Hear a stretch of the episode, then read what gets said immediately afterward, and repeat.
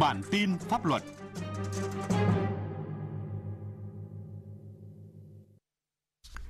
Các biên tập viên Nghiêm Hùng và Lê Tuyết xin kính chào quý vị và các bạn.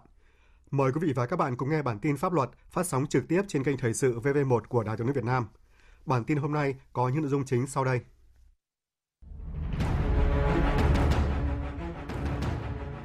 Hải quan tham gia xây dựng dự thảo nghị định hướng dẫn thi hành luật phòng chống ma túy năm 2021. Hải Dương triệt phá cơ sở sang chiết hàng trăm tấn ga lậu. Lĩnh 25 năm tù vì khóa trái cửa tưới xăng đốt nhà có 4 người bên trong. Thưa quý vị và các bạn, tham gia xây dựng dự thảo nghị định quy định chi tiết và hướng dẫn thi hành luật phòng chống ma túy được Quốc hội khóa 14 thông qua tại kỳ họp thứ 11. Tổng cục Hải quan cùng các bộ ngành liên quan là đơn vị chủ trì soạn thảo nghị định, hướng đến mục tiêu tháo gỡ những khó khăn vướng mắc trong triển khai hoạt động phối hợp giữa các cơ quan chuyên trách phòng chống ma túy và tăng cường kiểm soát các hoạt động hợp pháp liên quan đến ma túy, liên quan đến hoạt động xuất khẩu, nhập khẩu, tạm nhập, tái xuất, tạm xuất, tái nhập, quá cảnh. Các ý kiến tham gia của cơ quan hải quan tập trung vào những nội dung trọng tâm như cơ chế trao đổi thông tin, báo cáo thống kê, nguyên tắc quan hệ phối hợp giữa các lực lượng chuyên trách phòng chống ma túy, mẫu chất ma túy phục vụ công tác huấn luyện phòng chống ma túy, đặc biệt nhằm thao gỡ những vướng mắc trong thực tiễn phối hợp thực hiện công tác kiểm soát ma túy, tiền chất trong địa bàn quản lý của hải quan. Cơ quan hải quan đề xuất bổ sung vào nghị định các quy định về việc cơ quan hải quan được cung cấp thông tin về các lô hàng xuất nhập khẩu tiền chất, phối hợp trong thực hiện giao hàng có kiểm soát và vấn đề giám định trong chuyển giao vụ việc ma túy giữa cơ quan hải quan và cơ quan công an.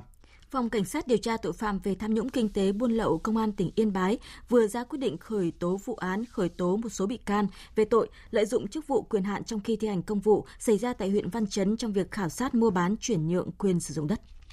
Công an quận Bắc Từ Liêm Hà Nội vừa khởi tố vụ án khởi tố bị can và ra lệnh tạm giam đối với Mai Thị Lan, trú tại phường Giảng Võ, quận Ba Đình để điều tra làm rõ về tội lừa đảo chiếm đoạt tài sản.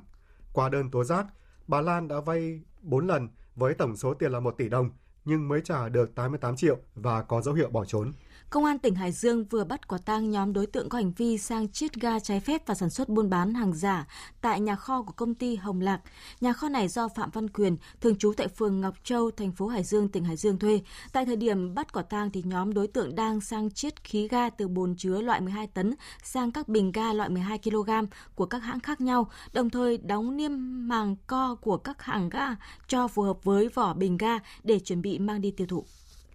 Để phục vụ cho việc thi công các dự án điện gió tại tỉnh Gia Lai, một số doanh nghiệp đã vận hành các trạm trộn bê tông không phép, không đảm bảo các tiêu chí về bảo vệ môi trường. Sau khi Ủy ban dân tỉnh Gia Lai có công văn hỏa tốc chỉ đạo các sở ngành và địa phương kiểm tra xử lý, đa số các trạm trộn bê tông trái phép đã chấp hành ngưng hoạt động hoặc tự nguyện tháo dỡ di rời. Tuy vậy, hiện vẫn còn một số đơn vị hoạt động lén lút.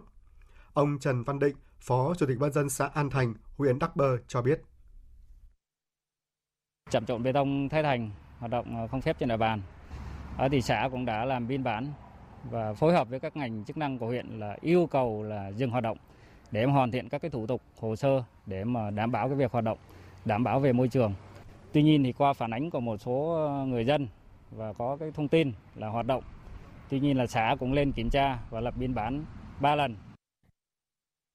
Công an huyện Thuận Châu, tỉnh Sơn La vừa phát hiện và bắt quả tang đối tượng Đèo Văn Thành, trú tại bản Pọng, xã Yên Hưng, huyện Sông Mã, tỉnh Sơn La đang có hành vi tàng trữ trái phép chất ma túy, thu giữ tăng vật hơn 1.900 viên ma túy tổng hợp, một điện thoại di động, một xe máy cùng một số vật chứng liên quan khác.